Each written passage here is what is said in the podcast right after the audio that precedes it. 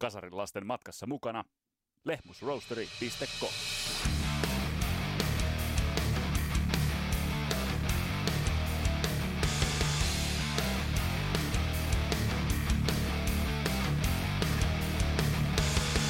Tässä Kasarilapset podcastin jaksossa puidaan vähän sitä, että miten on mahdollista, että Gene Simmons jätti Paul Stanleyn Kissin kanssa niin yksin 80-luvulla ja mitä se oikeastaan Kissille aiheutti. Kasan kompromisseja ja sen, että bändi katseli muiden perävaloja. Tätä mun kanssa on puimassa kova kismies Ville Kuitunen. Mun nimi on Vesa Winberg, tää on Kasarilapset podcast. Tervetuloa matkaa mukaan!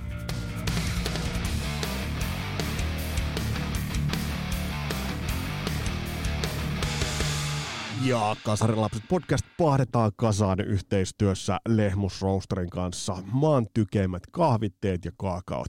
Me sinne verkkokauppaan lehmusroasteri.com ja Rock'n'Roll Dice koodilla sieltä saat 15 pinnaa alennusta kaikista teistä kahvesta ja kaakaosta. Ja kyllä mä sitä nyt mainittakoon se nyt tässä suoraan. Kyllä se alkaa kohta olla minttukaakao-aika, joten eiköhän tuolta ja varmasti löytyykin sellainen, joka ehkä tuo siihen minttukaakao sellaisen uuden flavorin.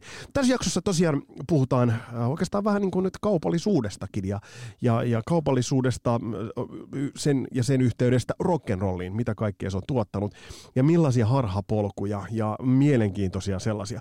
Otetaan sen verran vielä ja sanotaan kiitokset Reckless Lavi Pepelle, valtavasti tullut palautetta tuosta Pyromania-jaksosta. Ja sinne muuten ui mielenkiintoinen virhe. Mä en sitä niin kuin normaalisti selittelisi, koska Pentti Linkku Lindegrenin sanoin, mennään eteenpäin, en katsella virheitä niin kuin taaksepäin. Mutta tämä oli mielenkiintoista, että tämä Tricksterin levyhän oli ilmestynyt jo aikaa sitten, oli 2012 tai jotain, mutta Spotify oli laittanut sen ilmestyneeksi vuodelle 2021 20. Mutta yhtä kaikki se on hyvä levy edelleen ja, ja New Audio Machine, ja se on ollut mulla kuuntelussa siitä lähtien, ja jos et ole sitä vielä tsekannut, niin käy tsekkaamassa. Mutta mennään hei päivän aiheeseen, lähdetään pohtimaan vähän kissiä, vähän kaupallisuuttakin.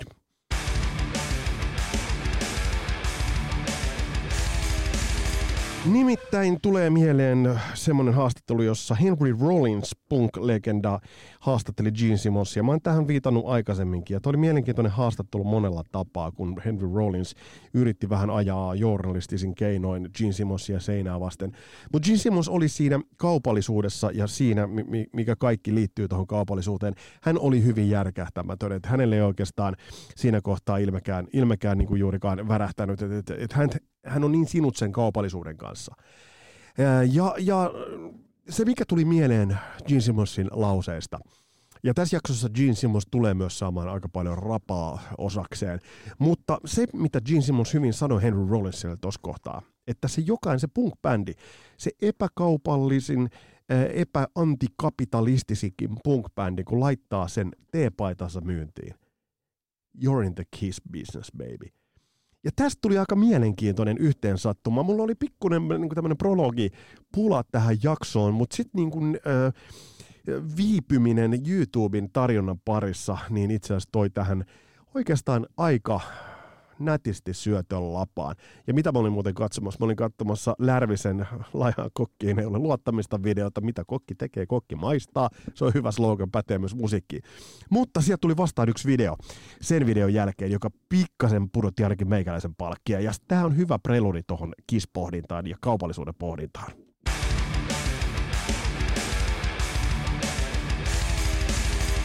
Nimittäin sieltä pyörähti perään sitten lähti pyörimään video kolmesta tuollaista keski-ikäisestä kaverista, jotka istuvat tuollaisessa varastohallissa, vähän katsovat taakse ja sanovat tuollaisia mukafilosofisia lausahduksia. Ja sitten paljastuu se, että tossahan on itse asiassa äh, Bottomin äh, Oyn, mikä se yhtiömuoto onkaan, niin jäljelle jääneet kolme kaverusta. Nämä, jotka siis eivät lähteneet Aleksi Laihon matkaan, nämä, jotka piti ton Giller Bottom, Bottom nimen, Jaska Raatikainen ja Janne Virman ja Henkka Blacksmith, mikä hänen nimensä nyt olikaan, mä oon huono nimissä. He ovat nyt kuitenkin pistäneet tällaisen shoppitoiminnan pystyyn. Legacy Seal Hate Crew Death Roll. He ovat äh, nyt laittaneet vanhan äh, Children Bottomin backdropin paloiksi, myyvät 75 euron hintaan tuollaista teepaitaa. The Legacy Carries On. Store cobhbc.com. Ja tuolta nyt sitten löytyy Legacy Seal Hate Crew Death Row. He ovat laittaneet ton backdropin palasiksi ja, ja sitten äh, myyvät tuollaista 75 euron hintasta teepaitaa, johon jokaiseen teepaitaan on laitettu palanen sitä äh, Children Bottomin äh, rundilla, ja sekin on itse asiassa on kolmella rundilla kiertänyt, se ei ole mistään sieltä ihan alkuhaminoista asti ollut mukana. Kolmella rundilla kiertänyt backdropi, niin sieltä palasia jokaiseen teepaitaan. Sitten 75 euroa. Gene Simmons approves. Gene Simmons heittää teille äh, Children Bottom firman jälkeiset heittää teille ison yläfemman ja onnittelee, ja mä sanon, että hyi vittu sentää, ihan oikeastaan. Legacy T backdrop, ja sitten saa vielä todistuksen. Ja kuulkaa, täällähän myydään vaikka mitä. Täällä myydään suk musiikkia ja täällä myydään kaikenlaisia tuotteita, eikä siinä ole mitään väärää. Mutta se, mikä mua tässä kohtaa tökki, on se, että sitten Aleksi Laiho, rauha hänen muistolleen ja kunnioitetaan hänen musiikkiaan. Hän ei saanut bändin nimeä matkaansa. Hän lähti tekemään Bottom After Midnight nimellä musaa. Hänellä oli palo siihen musaan ää, ja, ja ehti tehdä ton, ton EP, niin mistä me saadaan nauttia. Mutta nämä kolme kaveria sitten, niin, niin, niin mitä he tekevät? Pistävät Children of Bottom uh, brändillä rahoiksi, ja heillä on siihen täysin täysi oikeus. Niin kuin mä sanoin, Gene Simmons approves. Laittaa, keksikääpä nyt mitä kaikkea vielä voitte laittaa palasiksi ja, ja niin kuin pilkkoa ja liimailla teepaitoa ihan sukkiin, niin kyllä varmasti kauppa käy. On tos vaan jotain niin kuin rumaa. Semminkin kun tietää sen, että Aleksi Laiho lähti tuosta ilman sen bändin nimeä. No, se on heidän yritysratkaisuitaan ja mä en ota niihin kantaa. Mutta vähän sellaisen genesimostavan äh, maun jättää suuhun. Ja nyt itse asiassa lähdetään vähän puimaan tot kissiä.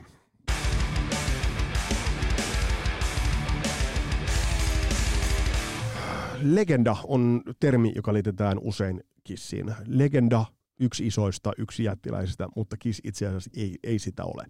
Bändin kokonaislevymyyntiluvut ovat komeita, josta, josta suomalaiset bändit tai suomalaiset artistit voivat vain haaveilla. Bändi on grindannut ura, joka on lähtenyt 70-luvulta.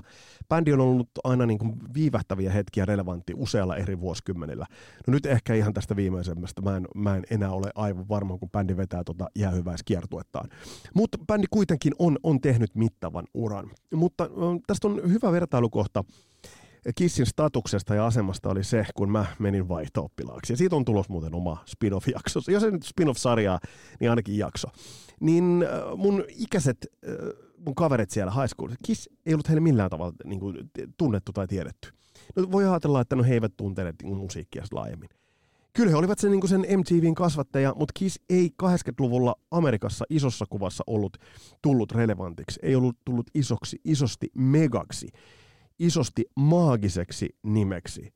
Et kun tiedetään se, että bändeillä voi olla huomattavia eroja heidän karjäärissään, esimerkiksi Euroopassa tai Pohjois-Amerikassa, niin Kiss on sitten taas yksi niistä bändeistä, joka on kuvitellut, että se on Rocking in the USA ja mega siellä. Mutta loppujen lopuksi tämä status on hyvin toisenlainen.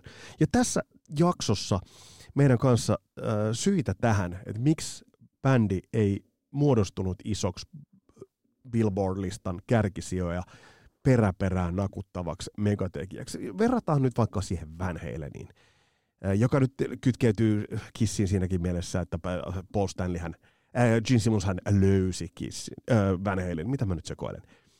Äh, niin, niin siinä missä Van Halen myös tuli 70-luvulta 80-luvulle, ja siellä 80-luvun puolivälin jälkeen löysi sen Billboard ykkösten sarjan, ja oli todellinen meganimi niin miksi Kiss ei onnistunut tekemään sitä samaa?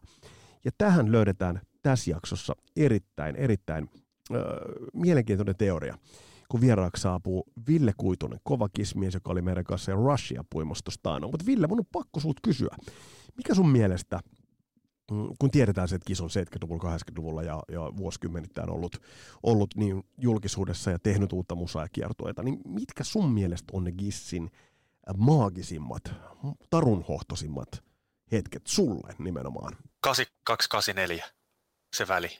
Silloin oli Creatures, tuli öö, ensin sitten likitapperää yhdistävä tekijä tietenkin Vinnie Vincent, niin kuin tiedetään.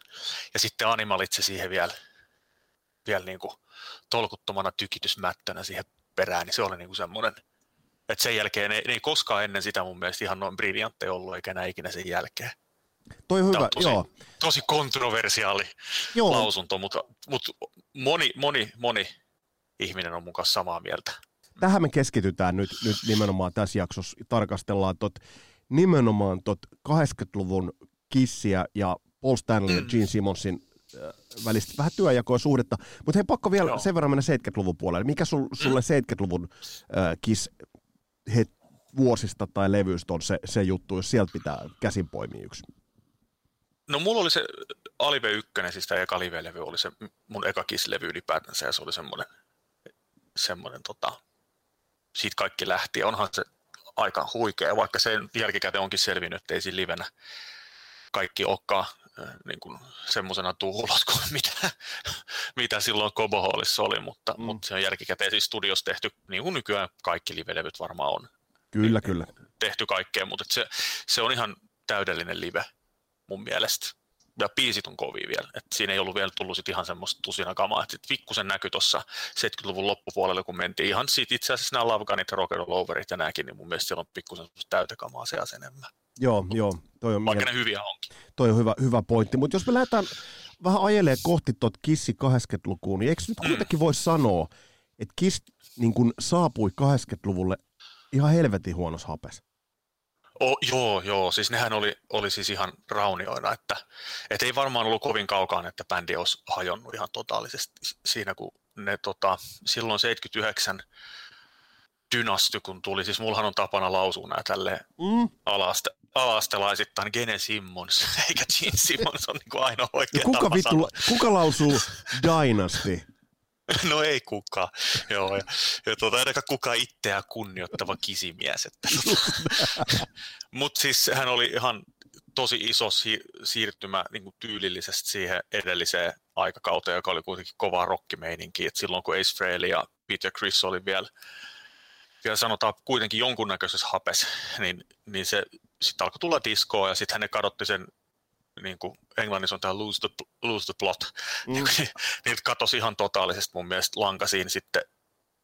Dynasty oli jo tosi huono levy, ihan rehellisesti sanoen, ja sitten Unumaskelit ja Elderit siihen perään niin ihan hirveetä. Siis, siis niin nolo, että varmaan, siis ainakin silloin ollut, kun ne on oikeasti tajunnut, minkä, miten huono, huono materiaali ne on saanut aikaiseksi muutaman vuoden ajan, että se oli niin kuin, tietenkin siihen liittyy Acein ja Peterin lähtöbändistä ja sitten semmoinen muutenkin tämmöinen, kun ne oli niin älyttömän suosittuja 70-luvulla, siis se oli niin käsittämättömän iso bändi, että sitten se, se kun se suosio lähti kai aika äkkiä sit alta, tämän tämmöisen, tämmöisen niin kuin, no ei vaan, siinä oli punk ja kaikki maailma Niin, niin, varmaan mut se- vaikutti siihen, mutta, että, mutta, mutta niin kuin se vaan katosi, niin se, se, niin kuin se bändi meni ihan, se oli ihan, var, ihan varmasti oli hajoamispisteessä silloin 80-luvun alussa. Onko tosta ollut spekulaatioita nimenomaan, että, että on, vai onko tämä vain... No on siitä ollut joo, että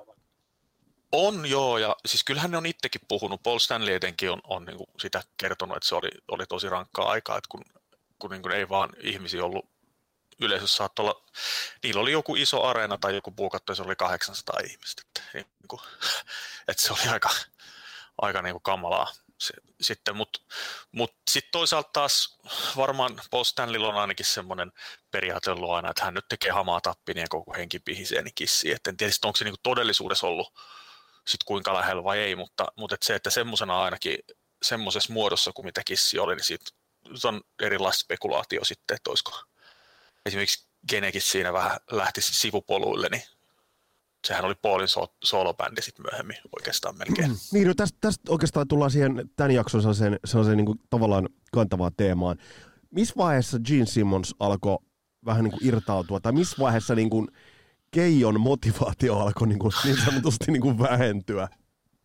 Joo, en tiedä. Se on, sit on vaikea sanoa. Että sehän itse sanoo, että sen mielestä Kissin huonoin biisi. Ja se on I Was Made for Loving You ja se vihaa sen soittamista livenä vieläkin. Mutta kun se on niin iso kappale, niin iso hitti, se on pakko vetää. Mm. Mutta kyllähän sitä, kun miettii semmoista disko, sehän on ihan älyttömän hyvä biisi muuten. Niin, niin. Biisinä tosi On, on. Ja, tota, ja, ja, ja näin, mutta mut eihän Gene Simmonsin se rooli ole sellainen diskomies, vaan sehän on tämmöinen päitä irti repivä, elävältä irti repivä demoni. Niin sitten tuommoinen diskojumppa, niin ei se oikein. Et varmaan silloin jo, ainakin tälleen keittiöpsykologin näkökulmasta voisi ajatella, että vähän alkoi jo katoamaan se, se homma. Ja sittenhän, kyllähän se nyt itse väittää, että Unumaskerit ja näähän oli täysillä mukana ja Elderit ehkä oli, mutta eihän se nyt, niin kuin, eihän se niissä ollut kukaan oikeasti mukana, kun tuommoisia on pystytty tekemään. Että, mm. et siinä se pikkuhiljaa sitten mun mielestä lähti luisumaan jo, vaikka siellä sitten Creaturekselle Likitapilla onkin tosi hyviä hetkiä, mutta kyllä se, se on sitten taas ollut ehkä enemmän muiden ansioita kuin Genen. Oliko se, mitä, mitä sä arvioit äh, kääntäen? Äh, mm. Sanoit tuossa jo musta aika hyvin, että et, et Kiss oli pitkälti niin Postalin solo-projekti. Missä vaiheessa, äh, oliko siinä joku tietty levy, tietty hetki, jolloin se alkoi nyt jälkeenpäin tarkastellen käydä ilmeisemmäksi nimenomaan se, että se oli Paul Stanley, joka ikään kuin totesi, että nyt tämä juttu otetaan mun reppariin ja mä lähden tätä grindaa eteenpäin. No se oli varmaan siinä, kun Vinnie Vincent lähti tai sai lähteä, että, että tota, eihän se, Vinnihän itse luuli, että se oli Kissin tärkein jätkä. Itse, tässä voi itse asiassa ihan, kyllä perusteitakin, että näin voi jopa ajatella, mutta, tota, mutta se oli se Animalitse aika, se 84 sitten, sitten kun Gene katosi Hollywoodiin ja alkoi tekemään kaikkea muuta. Et, et siitä on ihan, Paul Stanley kertoo omassa kirjassakin siitä, että ei sit, sitä ei niin juuri näkynyt ja ja se niin kuin, tos oli tosi katkera sille siitä, että ne oli ihan siis todella katkera silloin. Että Keijo vaan hävisi ja ei sitä näkynyt studiossa oikein. Ja sitten se tuli sellaisten biisien kanssa, mitkä siis hävetti studiossa, niin se tuli niin kuin sellaisen hirveä määrä sellaista ihan käsittämätöntä kuraa. Että, et siinä se oli, ja sittenhän Paul Stanleyhan on käytännössä tuottanut yksin niitä, niitä levyjä siinä Animalitse ja sen jälkeenkin, että vaikka siellä on ollut jotain ulkopuolisiakin, mutta mm. silti piti laittaa, laittaa kreditteihin, että molemmat sekä Paukka että Gene on siellä mukaan tuottanut, mutta eihän sillä Genellä ollut sit ihan hirveästi annettavaa niihin mihinkään. Joo. Et se on hurjan epätä, epätasaisia levyasulumia Animalitse esimerkiksi, niin siellä on ihan huikeat vetoja, niin kuin Paul Stanleyn biisit ja sitten ne Genen kyhälmät on niin kuin niitä, ei niitä pysty kuuntelemaan ei, ei, ei, ei, kun se, se, on just, se, on, se, on, se, on, se, on, just näin, mutta hei, pysäyttää mm. tarkastelee, koska mun mielestä niin kuitenkin, tuossa mainittu jo Unmasked ja, ja mm. Elder, mutta sitten mm. jos sä katsot niin kuin Creatures of the Nightia ja pysäyttää näihin nyt, Creatures of the Night ja Lick It Up, Joo. vereviä levyjä, mikä, mikä mm. niin kuin mahdollisti sen, Erik Carr tuli, tai eikö se tullut jo vähän aikaisemmin, mutta, mutta siis mikä mahdollisti Mun sen, että, että yhtäkkiä tulee tollanen levy, itse asiassa edelleen, jos sä pyöräytät Creature of the Nightin, ja kun se lähtee liikkeelle, niin ei, ei sitä ajan hammas mitenkään ihan mahdottomasti ole syönyt. Ei joo, ei joo. Että siellähän oli uusi tuottaja mukana ja, ja tota, tämä Michael James Jackson, joka, joka tota, oli kai aika pystymettäläinen, mutta mut osasi kuitenkin vähän ruoskii kai sitten katsoo perää. Ja sitten siellä on ihan äärettömän kovat biisintekijät mukana. Siellä on Brian Adams on tehnyt joo, joo. niitä jotain ja siellä on Vinnie Vincent mukana ja siis ja vaikka Vinnie Vincent siis olisi mitä mieltä vaan, niin onhan se, se on ihan kiistattomasti ihan huikea biisintekijä ollut. Että, että kun hyvät biisit, kyllä ne mikä tahansa levy pelastuu jo semmoisilla, mutta sittenhän siinä on tämmöisiä, en ole ihan varma, että mikä sen Creaturesin soundien takana on, että kuka ne niin kuin loput päätti, että niistä tulee tommoset, mutta nehän, oli, nehän on tosi, tosi niin kuin kovat. Ne rumpusaudit etenkin onko jossain vessassa soitettu tai jossain kylppärissä ja, ja saatu ihan kunnon niin kuin megakaiku sinne ja ne on tosi, tosi raskas levy. Kissin varmaan tämmöinen, no ilman muuta eka tämmöinen heavy Kiss-levy ja ehkä jopa ainoa, jos ajatellaan. Joo. Pitemmällekin, mutta mut, mut kyllähän ne biisit siellä on, on se, se juttu ihan selvästi. Eikö, eikö Vin Vincent tullut jossain määrin vähän niin kuin toisesta genrestä, toisesta ympyröistä, että tavallaan, että, et, et, mulla on muistikuva, että oli studiomuusikko tai oliko jotain Nashville-juttua tai jotain tämän tyylistä. O, oli, joo, jo, kyllä. Eli, ja eli, sitten jotain telkkari mainos kamaa ja tämmöistä se oli tehnyt paljon. Jotain Happy Daysin, jotain, jotain niin skoreja siellä oli tehty. Joo, just, just tämä, mutta et siis tavallaan, äm, mikä se, kun monesti, mä muistan kun jununa ajateltiin, mä aina ajattelin, että, että jumaliste, että että niin kuin Creature of the Night on niin, kuin niin Gene Simmonsin näköinen levy.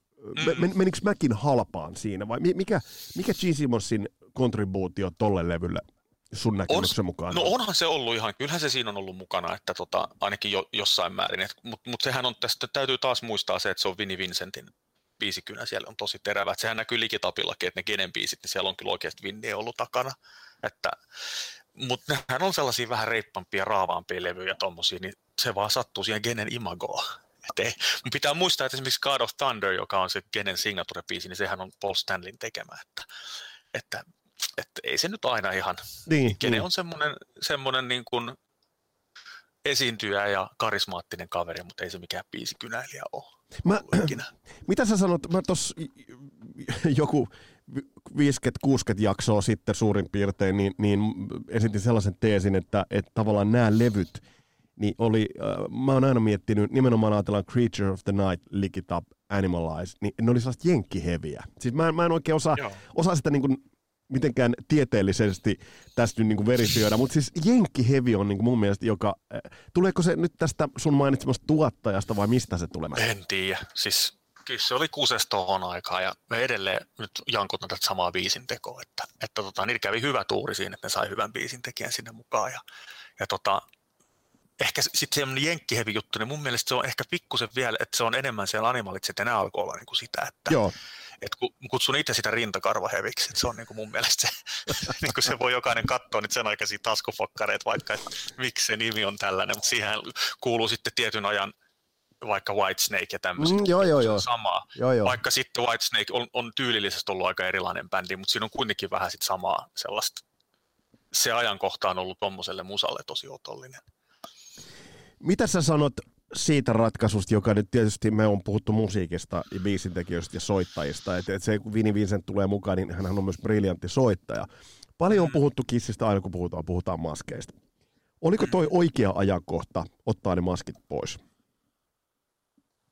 Mulla on semmoinen käsitys, että se oli vähän niin kuin pakkorako, että kun se huomio oli, oli niin, niin muualla, että et eihän Kissi saanut oikein, vaikka Creatures on ihan se on siis briljantti levy, mm. todella kova, niin eihän se myynyt oikein mitään. Kiertue oli ihan siis torso, ei ne tehnyt montaa keikkaakaan, että, että, että se ei vaan niin kuin herättänyt enää minkäännäköistä tämmöistä intohimoa nuorison parissa oikein, niin sitten oli piti jollain saada se fokus käännetty takaisin, ja sitten tollahan se onnistui, että nehän teki semmoisen, se oli tämmöinen MTV Special, että MTV oli silloin vielä ihan Voimissa. uusi juttu. Mm. Niin, ja se oli, niin, että se oli vasta uusi. Mm. oikeastaan tulos sille isosti, niin, niin, niin, niin, niin se sitten lanseerattiin tämmöisenä, se maskittomuus tämmöisenä spesiaalijuttuna. Ne istuu sellaisen niin levyraanin pöydän takana, missä lukee nimet ja kaikki, että kuka, kuka, ihan kuka ei tunnistaisi niin kuin muuten. Mutta, se oli vähän pakkorako varmaan, ja sehän onnistui, sehän sitten kyllä toi huomioon. Ja kyllähän ligitappia nämä sitten sen jälkeen nämä levyt, niin etenkin vaikka ne Amerikassa ei ehkä ollut ihan niin iso juttu, ne sitten muualla maailmassa kyllä sitten tosi kovaa. Etenkin täällä Euroopassa ja Pohjolassa ne oli ihan huikeat menestyksekkäitä. Mä tykkään spekuloida asioilla. Kiss toi mm. synat 87 Crazy Nightsille isommin. Joo. Kun tiedetään, Joo, kyllä. tiedetään 83 tuli Pyromania, Eliminator, Van Halen teki 84 Olisiko ollut killeriveto sen lisäksi, että, että jos Kiss olisi tuonut, jo tuohon Likitapille olisi tuonut, esimerkiksi Likitapin riffi olisikin soinut niin railakkaasti syntetisaattoreille. Olisiko siinä ollut, mm. mi- mitä sä tuosta ajattelet? En ole kyllä koskaan tullut ajatelleeksi että tota, Mutta eikö se ole kiehtova ajatus? Tiedä, se olisi ollut, se on, joo, se olisi ollut varmaan aika, aika semmoinen pioneerihomma, että, että 83 kuitenkin ei ehkä ihan tuommoista. Niin. Kissi ei ollut kypsä. Kissi on ollut perässä hiihtäjä aina, vaikka ne sanoo, että ne on pioneereja, mutta ne on yleensä niin kuin adaptoitunut olla se. Diskoon ne tuli vasta sitten, kun se oli muuten lyönyt läpi ja sitten vähän niin kuin Ysärillä nähtiin tämä grunge-homma, nolo, nolo-homma, niin tota, tuli niin kuin jälki, jälkijunas. Onko näin? Onko näin? no jo on, no on mun mielestä ainakin, että, että tota, nehän on, on kattonut vähän sitä, että mikä on suosittua ja lähtenyt niin kuin siihen kelkkaan aina silleen populistisesti mukaan. Sitten välillä se on onnistunut, välillä ei. Mun mielestä se on, on osa sitten koko bändin kiehtovuuttakin, on, on just tämä tämmöinen häpeilemätön kaupallisuus ja tämmöinen joo, niin joo. asian tavoittelu. Mutta en tiedä, tuo liikitappi ja tämmöinen niin, synä-homma, niin en tiedä. Se on niin kitaravoittoinen levy ja niin semmoinen heavy juttu, että en tiedä, se olisi kyllä muuttanut sen soundimaailman kyllä ihan totaalisesti. Sehän Likitap ei siinä, se ei ole mun mielestä pop-levy. Että ne sen ei jälkeen tulee on ehkä vähän enemmän, että et, et, en tiedä, tosi mielenkiintoinen kysymys. En osaa sanoa muuta tuohon. Joo, ei kun mä, siis, mä, mä tästä, varmaan ihan kamalaa. Mä, mä rakastun tähän omaan ajatukseen niin paljon, mä mietin sitä. Kela nyt se... Mun pitää kaivaa tämän session jälkeen sellaiset niin kuin, synät esiin täällä himassa ja äänittää toi. Mutta hei, menestystähän, al, menestystähän alkoi tulla. Mikä, Kyllä, sen, mikä joo, sen selittää? No Kissi osui siihen hyvin siihen semmoisen rintakarvahevipuumiin. Että, että sehän oli, oli täällä Euroopassa etenkin, niin oli tosi suosittu tämä tämmöinen niin kuin rintakarvahevi meininki. Että kyllähän niitä bändejä oli paljon muitakin, ketkä just täällä samalla semmoisella. Että Amerikassa oli vähän toisenlaiset kuviot monelle. Siellä oli enemmän sliipattumpaa Radio Whitesnake-kamaa, mm. mutta sitten tämä, tämä tota, eurooppalainen ja tietysti itse kun on täällä, kun suomalainen ja on nähnyt nyt lähinnä, lähinnä Suomen ja Ruotsin ja tämmöisiä maiden niin kuin, tai seurannut ehkä enemmän sit musahommaa täällä paikallisesti, niin, niin voi olla, että tässä on vähän semmoinen pien perspektiiviharhakin, mutta mulla on sellainen käsitys ainakin, että, että se etenkin Pohjois-Amerikan ulkopuolella, niin sattuu olemaan musatrendit semmoisessa jamassa, että, että se, se vaan niin osu hermoa. Että eihän, ne, eihän sitten taas ne biisit, sit jos mennään Animalitseen ja Asylumiin, niin eihän niitä silleen hittibiisejä ihan kauheasti ole. Että se ei kuitenkaan ole sitä, että pikkuajat vaan tykkäsi ihan sikana. Niin, niin, että, niin, niin se, se, se, on just, se, on, se on just näin, mutta jos nyt, nyt tuosta Likitapista, eikö me nyt kuitenkin voida todeta, että Likitap – se on kuitenkin solidi levy. Se, se on hyvä levy kuitenkin. Siellä on heikkoudet, mm, on heikkoudet mutta mm. mut se on solidi levy kuitenkin. Mut on, jos, on. Mut Ei jos... siinä paljon heikkouksia itse asiassa mun mielestä ei se ole, että se on kyllä tosi vahva. Että se on Kreaturoksen kanssa mun mielestä aika lähellä kaksikkona, niin kissin nämä kaksi semmoista levyä, missä ei heikkoja hetki oikein edes ole. Joo, ehkä musavideot. No juu, Kyllä.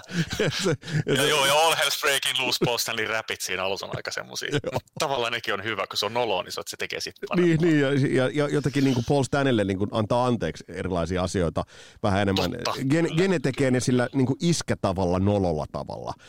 Paul, joo, Paul Stanley joo, ei, ehkä, ei ehkä niin, mutta mut hei tuosta Animalize-levystä tai Animalitse-levystä, niin kuin se lausutaan. Animalitse, kyllä. Ajanko- tuttu just toi. Ajankohta oli täydellinen, mutta mä muistan, että meidän ikäluokkaan silloin, mä nyt luen, luen sut jotakuinkin samaan ikäluokkaan, mm. niin, niin se meni kuin tulikuuma veitsi voihin.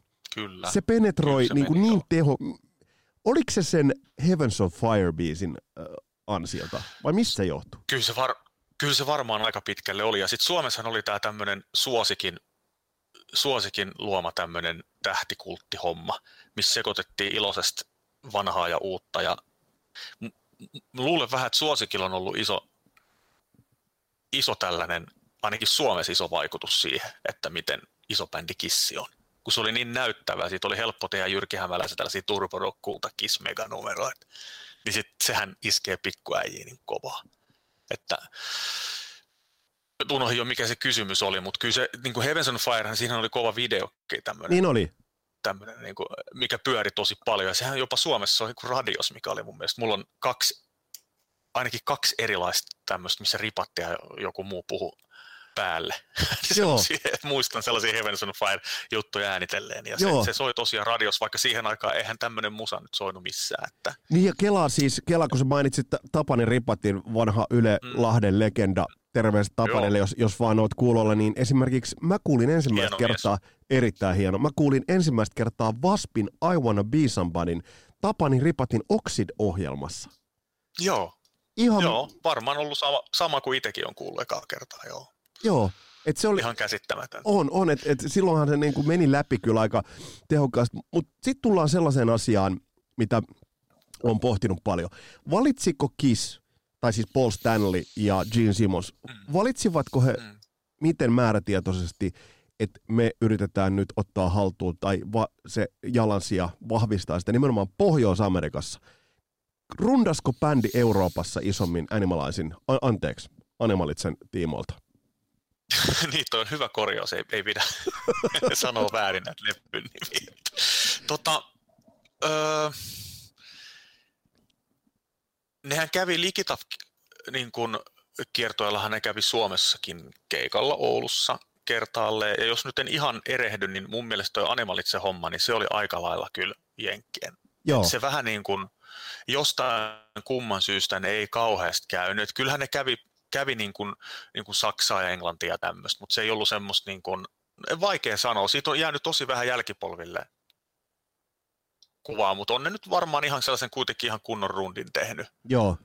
Mutta mut se oli ehkä sitten sen jälkeen sitten nämä asylumit ja nämä, milloin se, se sitten vähän jäi. Että, et Animalit se oli vielä kuitenkin niin kova levy, että se, se tota, mun on vaikea, kun ei tiedä yhtä, mulla ei ole mitään tietoa, että mitä, miten monta keikkaa ne siinä vuonna on, on tai sillä kiertueella tehnyt, mutta mut kun mun semmoinen muistikuva, että on ainakin jonkun Ruotsi tällaisen 84 Animalitse paidan nähnyt joskus, Joo. ja, ja sitten tiedän, että ne on siis ihan, ihan, ihan jonkun kuukauden rundin varmaan vetänyt, mutta, mutta tota, Joo, ei kun tää, tää Se on- oli sitten ehkä tuon jälkeen sitten vasta se, se, se semmoinen dippi, ja sittenhän niillä ei varmaan ollut oikein rahaakaan ihan kauheasti että tota, niin kuin lähtee, että eihän, en tiedä sitten, että Kissillä on aina ollut se, että se on ollut aika iso se niiden produkti, ne ei ole mitään klubihommaa lähtenyt tekemään, että ne on lähtenyt isosti ja sitten jonkun areena, areenakiertueen epävarmuus, että jos et myykkää lippuja ja, ja kuitenkin pitäisi vetää panssarivaunut lavalle ja kaikkea tämmöistä, niin ei sitten lähetä, jos se ei ole ihan, Niin, niin, tämä, se on ihan, kallis, ihan, su- ihan varmaa. Että se on, niin. se on kallis tuotanto. Mutta nyt tullaan siihen pihviin. Miten, miten yksi Paul Stanley oli bändin kanssa?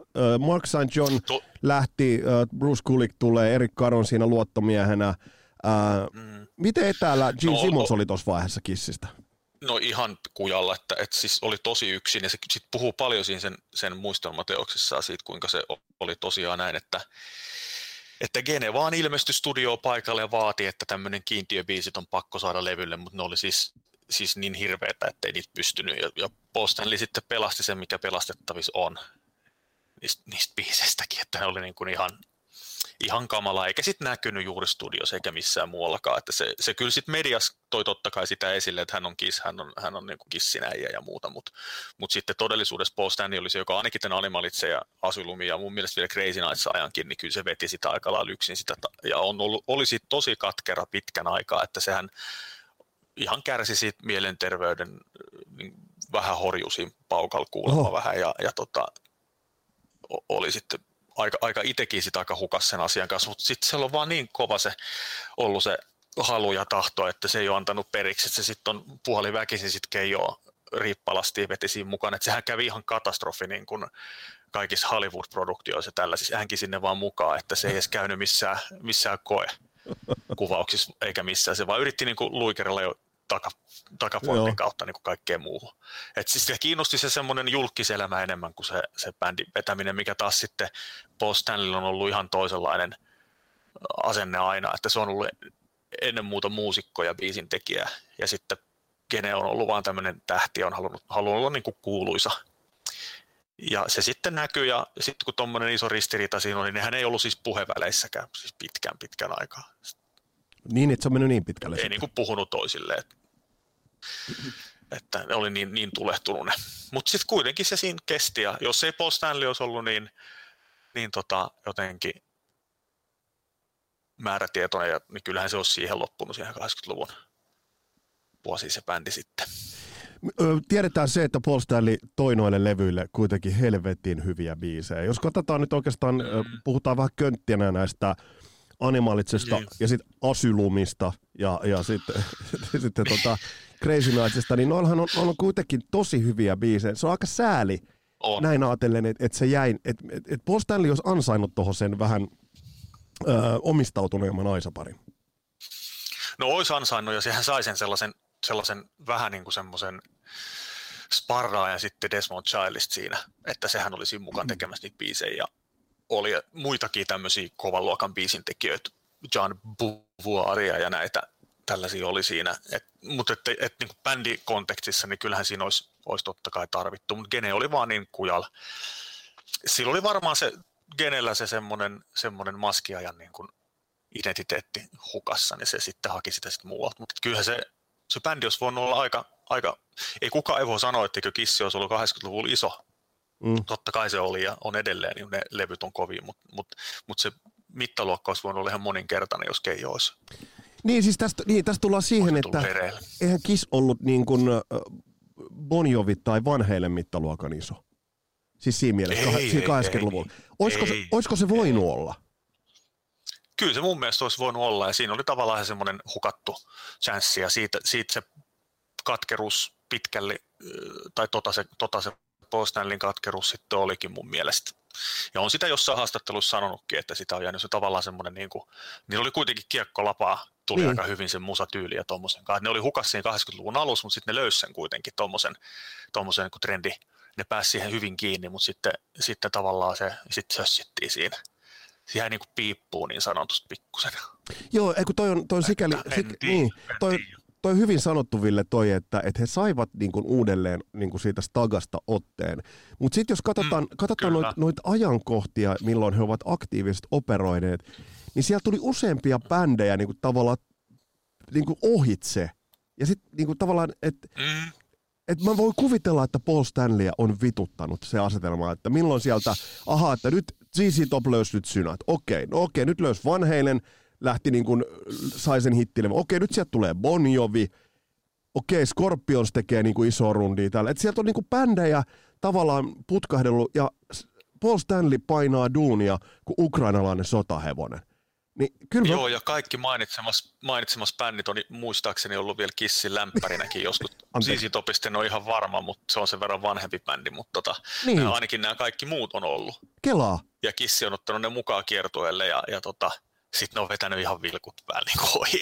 Eikö siis... Ja jättänyt nämä sitten nämä kaverit vähän seisomaan. Joo, ja tämä on musta... Seisomaan. Jälkikäteen totta kai sitten aika on korvannut kaiken, mutta, mutta joo, joo. silloin varmaan on, ollut, varmaan on harmittanut. Kyllä, kyllä. Et, et, tavo, niin, et, et, siis siinä mielessä, että eihän kukaan sitä kiistä, että eikö Kiss olisi legenda.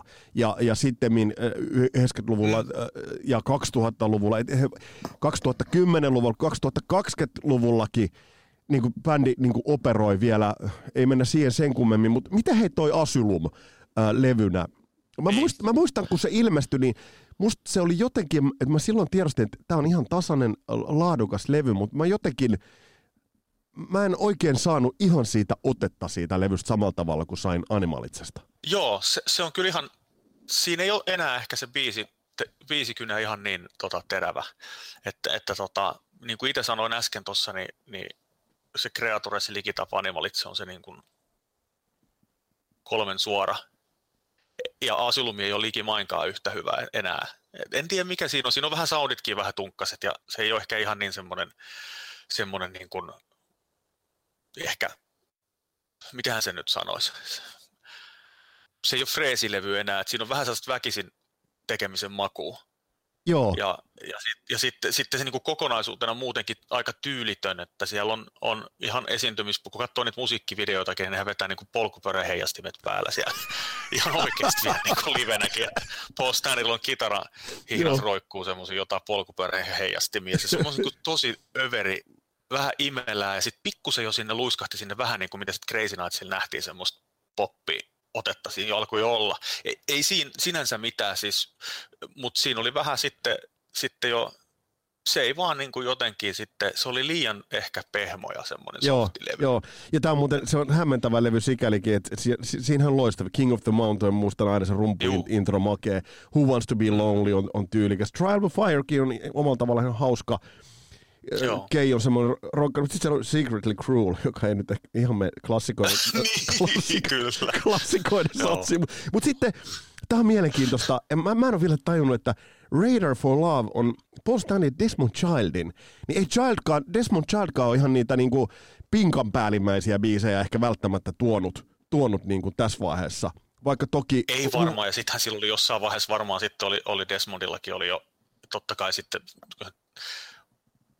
katsoo, mitä se on esimerkiksi Bon Jovin kanssa, näiden kanssa tehnyt, niin, niin tota, varmaan oli semmoista, semmoista ei nyt kaikkein, kaikkein parhaimpia varmaan Kissille viittinyt, kun todennäköisesti ne menestyy sitten paremmin näiden uusien niin kavereiden kanssa ne kappaleet. Mutta hei, kun Radar, minkä tuossa mainitsit, niin sehän on siis yksi Kissin huonoimpia kappaleita. Sen on kuitenkin tehnyt Stanley Child. Niin, ei, kun tätä, tämä oli mulle yllätys, yllätys jotenkin, kun siis... No. Sitten tulee Crazy Nights. Joo läht, tuliko Kene jossain vaiheessa, alkoiko hän lähestyä bändiä, kissiä jossain vaiheessa? No alkoi sitten Hot in the Shadeilla vasta mun mielestä, muistan tästäkin lukeneeni, että se oli niinku sellainen levy, missä Kepa alkoi olla, olla sitten taas vähän enemmän mukana, mutta se sitten meni muilta osin sitten mönkää. Että kyllähän toi Crazy Nights on vielä tosi kovasti Paulin levy. Et, että se on semmoinen, että kun puhuit äsken sitten Def Leppardista tämmöisestä niin syna-touhusta, mm. niin sehän on siinä siinä Crazy Nightsissa vahvasti mukana ja sehän on todella siis kestänyt niin kuin mun mielestä tuosta kasariaikaa hyvin se levy, että siellä ei, siinä on aika kevyet soundit, se on pop-levy ilman muuta, että se ei ole mikään, mitään heavy, mutta mut biisimateriaali on ihan, ihan siis, no taas jos ollaan Paul Stanleyn biiseissä, niin on niin kuin ihan, ihan huikean hyvä, että se on paljon parempi levy mun mielestä kuin Asylum ja sitten ihan, ihan, ihan huikean paljon parempi kuin Hot in the Shade, joka sen jälkeen tuli, että, joka sitten on ihan tusina kamaa. Että ei se Keijo siinä nyt, olihan se siinä, siinä tota, totta kai on, on ollut ollut niin kuin jollain lailla mukana, mutta mut varmaan yhtä statisti kuin joku Erik Kaar tai Bruce Kulik, että on ne niin kuin bändin jäseniä, mutta mut ihan sen olisi pitänyt olla palkollinen melkein mun mielestä sitten tuossa vaiheessa, niin kuin nämä muut on ollut, siis hired gun mm. meiningille, että kyllä se, kyllä se kontribuutio on ollut niin vähäinen vielä, vielä silloin, mutta Hot in the Shadein aikaa sitten siinä 89-90, siinä niin gene, gene alkoi ilmeisesti vähän niin kuin heräämään, mutta siinä ei ollut vielä ihan, ihan sitten taas se, se levy taas on semmoinen, että sitä ei ole kukaan oikein kunnolla tuottanut, se on ihan, ihan liian pitkä, sen biisit on ihan siis umpisurkeasti toteutettu, vaikka siellä on ihan hyviä biisejä, kenelläkin alkaa olla jo mun mielestä jo niin kuin ideaa, mutta se on vaan sitten toteutukseltaan jäänyt, siellä on rumpukone ja siis Joo. ihan, ihan hirveä. Joo, joo, joo, joo. Biisejä on, on niin kuin hyviä, että se on, se on vähän sääli, että se sitten jäi ton, se, se niin kuin vasta sitten jäikin piippuun, että, mutta sen jälkeen toki sitten Revenge ja, ja sit, niin sitten totta kai kenehän oli sitten jo ihan, ihan täysin messissä. Joo, joo, joo, joo. 90-luvun puolella. Joo, ja siis tota, niin kuin, en mä tiedä, ootko kuullut, kuullut, mutta et siis sanonta pitkä kuin nälkävuosi, niin se voi nykyään korvata kahdella tavalla, että pitkä kuin senjutsu tai pitkä kuin hot in the shade. Niin, niin voi senjutsu, voi vitsi, se on huono levy, voi Ei kun ihan oikeastaan. Mutta Mut hei Kissi, jos palataan vielä, niin Turn on the Night. Miksi siitä ei tullut mm. sen isompaa hittiä? Musta se on yksi Kissin, no, se, se on koko kasarin yksi kovimpia lekoja.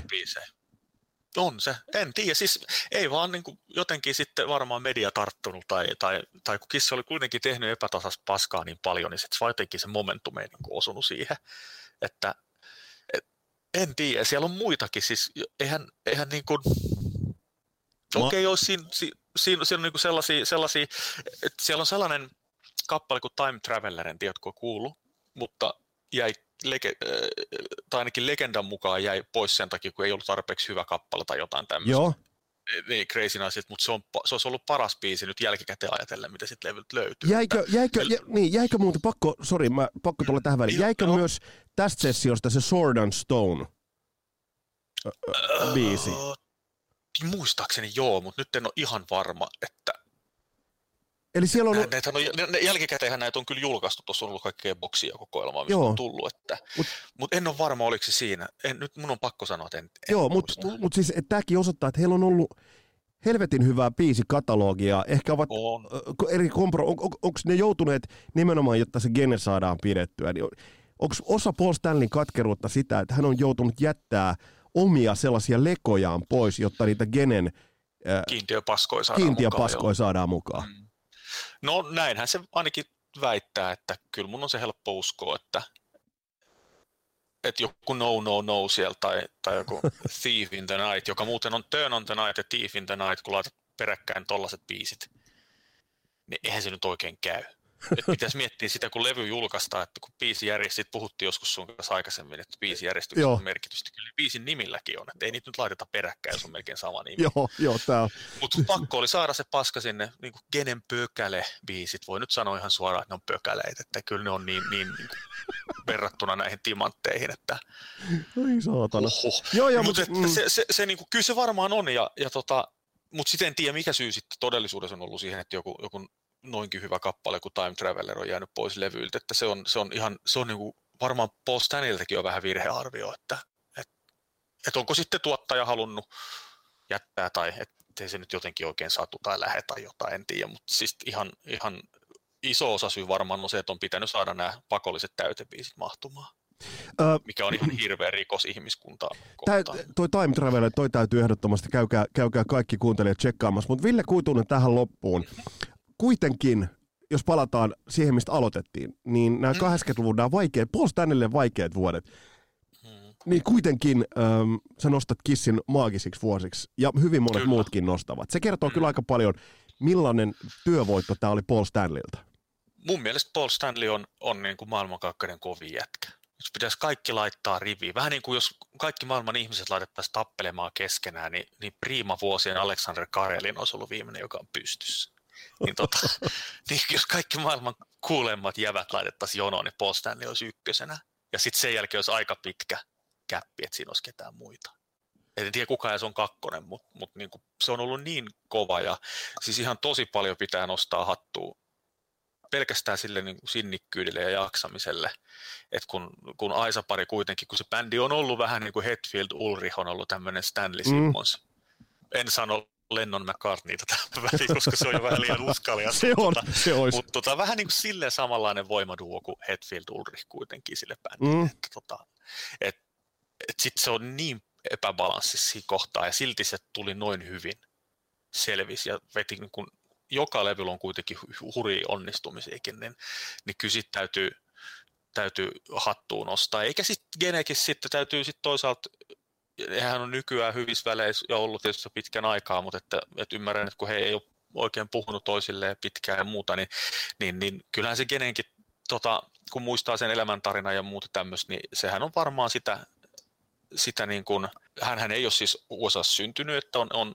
on syntyperäinen israelilainen, Haim Witz mm. taisi olla oikea nimi, ja äiti on Mauthausenin, näitä tota, Mauthausenista pelastettu keskitysleiri, siis holokaustiuhreja, ja ja ollut isätön lapsi tavallaan, että, ja niin kuin tämmöinen hyvin niin kuin pikkupoikana tuli, ei osannut puhua sanakaan englantia ja näki vaan niin kuin hienoja mainoksia ja sai juoda Coca-Colaa ja se oli semmoista maailman siisteitä. Amerikka on maailman paras maa ja, ja se niin kuin halusi vaan näyttää ja olla joku.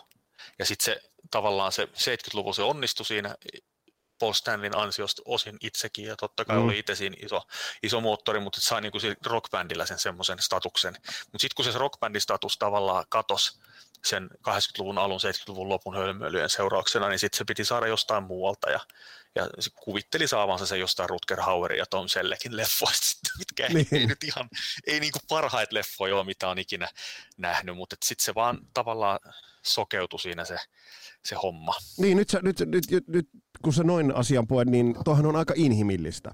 On se, kyllä se on joo, ja, ja tota, kyllä sen tälleen, kun on lukenut tietysti molempien muistelmia ja, ja sekä näitä näitä tota, virallisia että sitten tämmöisiä epävirallisia muistelmia, missä ehkä asiat sanotaan vähän suoremmin, niin ihmisiähän noin vaan kaikki on. Että, että vaikka Paul Stanley nyt on ihan siinä siinä, että onko se edes ihminen, että se on kyllä niin kuin Jumalasta seuraava ylöspäin mutta meikäläisen kirjoista kyllä se niin, niin kuin maaginen kaveri on. Että, ja minkä olen päässyt hänelle muuten sanomaan livenäkin, niin oli aika siistiä. Ja tota, Mitä vastas? Ei oikein mitään katteli vaan silleen hymähteli ja no, kiitteli ja näin, mutta että... Kerro omista tuntemuksista, kun sä Joo. tapasit Paul Stanleyn. No se oli tota, ensinnäkin ajankohta oli semmoinen, että sehän oli näitä tällaisia viime aikojen kissejä, että sehän on näitä, se oli Helsingissä 2008, eli, eli tota, ennen keikkaa Bäkkärillä. Onnen kaupan seurauksena oli, en nyt mene yksityiskohtiin, mutta kävi semmoinen hyvä tuuri, että pääsin, niin kuin sain Bäkkäripassin ja, ja tota, pääsin sinne ja Doc McKee tuli heti ensimmäisenä vastaan käytävälle ja meinasi lähteä taju pelkästään siitä, että näki Danny DeViton näköisen klassikko, klassikkomanagerin. Niin se tuli kättelemään ja kysyi, että mitä kuuluu ja mikä sun nimi on ja kaikkea tällaista. Semmoisen amerikkalaisen vähän lipevää tyyliä, mutta se oli joo, joo. hauska mies, kertoi vähän vitsejä ja sitten, sitten tota, mentiin semmoiseen huoneeseen ja siinä oli muitakin. Se oli tämmöinen meet and greet juttu, mistä normaalisti pitäisi maksaa, mutta siinä nyt kävi sitten erinäisiä asioita. Se vähän ei tarvinnut sitten maksella sit mitään. Ja ja tota, se siinä kertoi meille kaikki tarinoita ja sitten yhtäkkiä ovi aukesi ja sieltä tulee niin kuin Gene Simmons täysin sotata menensä maskein sisälle niin kuin huoneeseen. Meinas, meinas lähtee kyllä, Joo. Ville Valtteri, meinas lähtee kyllä tajusiin, että meinasin niin kuin, pelkäsin, että lennän perseelleni, koska jalat täris ja vaikka olin jo aikuinen ihminen siinä vaiheessa, niin mm. niin kuin ihan, ihan käsittämättömän hienoa.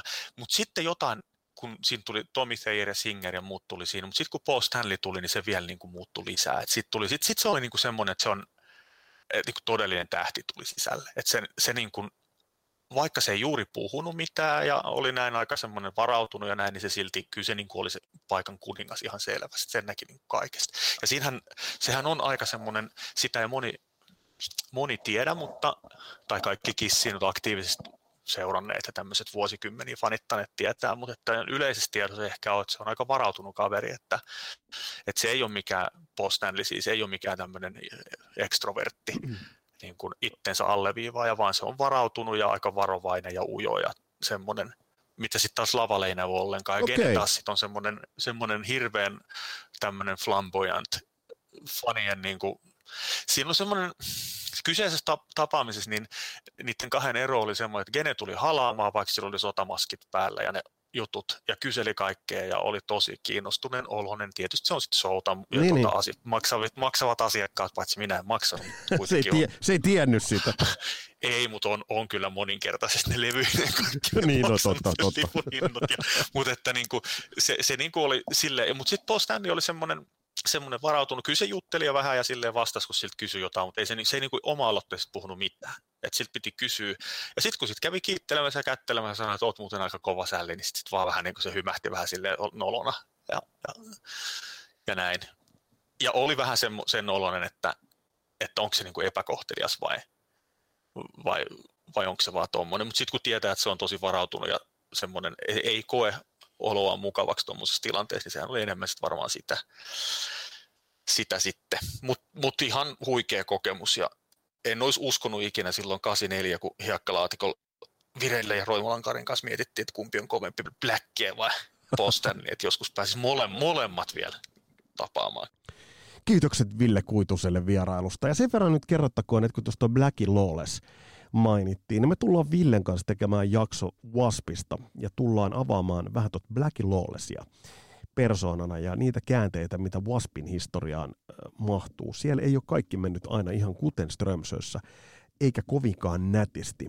Ja mitä, millaista hintaa bändi on joutunut maksamaan erilaisista ratkaisuista, ja siinä sivussa millaista musaa bändi on tehnyt. Tätä on tulossa jossain vaiheessa, en uskalla sanoa vielä milloin. Ja Christian Huovelinin kanssa tullaan muuten puimaan semmonen heavy metallin pieni suuri mies kuin Ronnie James Dio ja hänen uransa. Ja sitä nyt ei tehdäkään ihan yhdessä jaksossa. Katsotaan, että millaiseksi epokseksi toi kertaaminen venyy. Ja on tulossa myös Killen kanssa, Kilkastin kanssa Judas Priestin tarinan paketointia ja sitten se Black Album-jakso tuossa marraskuussa. Eli paljon on kaikenlaista tulossa. Ja muutamat listausjaksotkin tässä on, on, on muhimmassa, eli kaikenlaista. Tämä on Kasarilapset podcast, tämä pahdetaan kasaan Suomen parhaan pahtimon Lehmus Roasterin kanssa.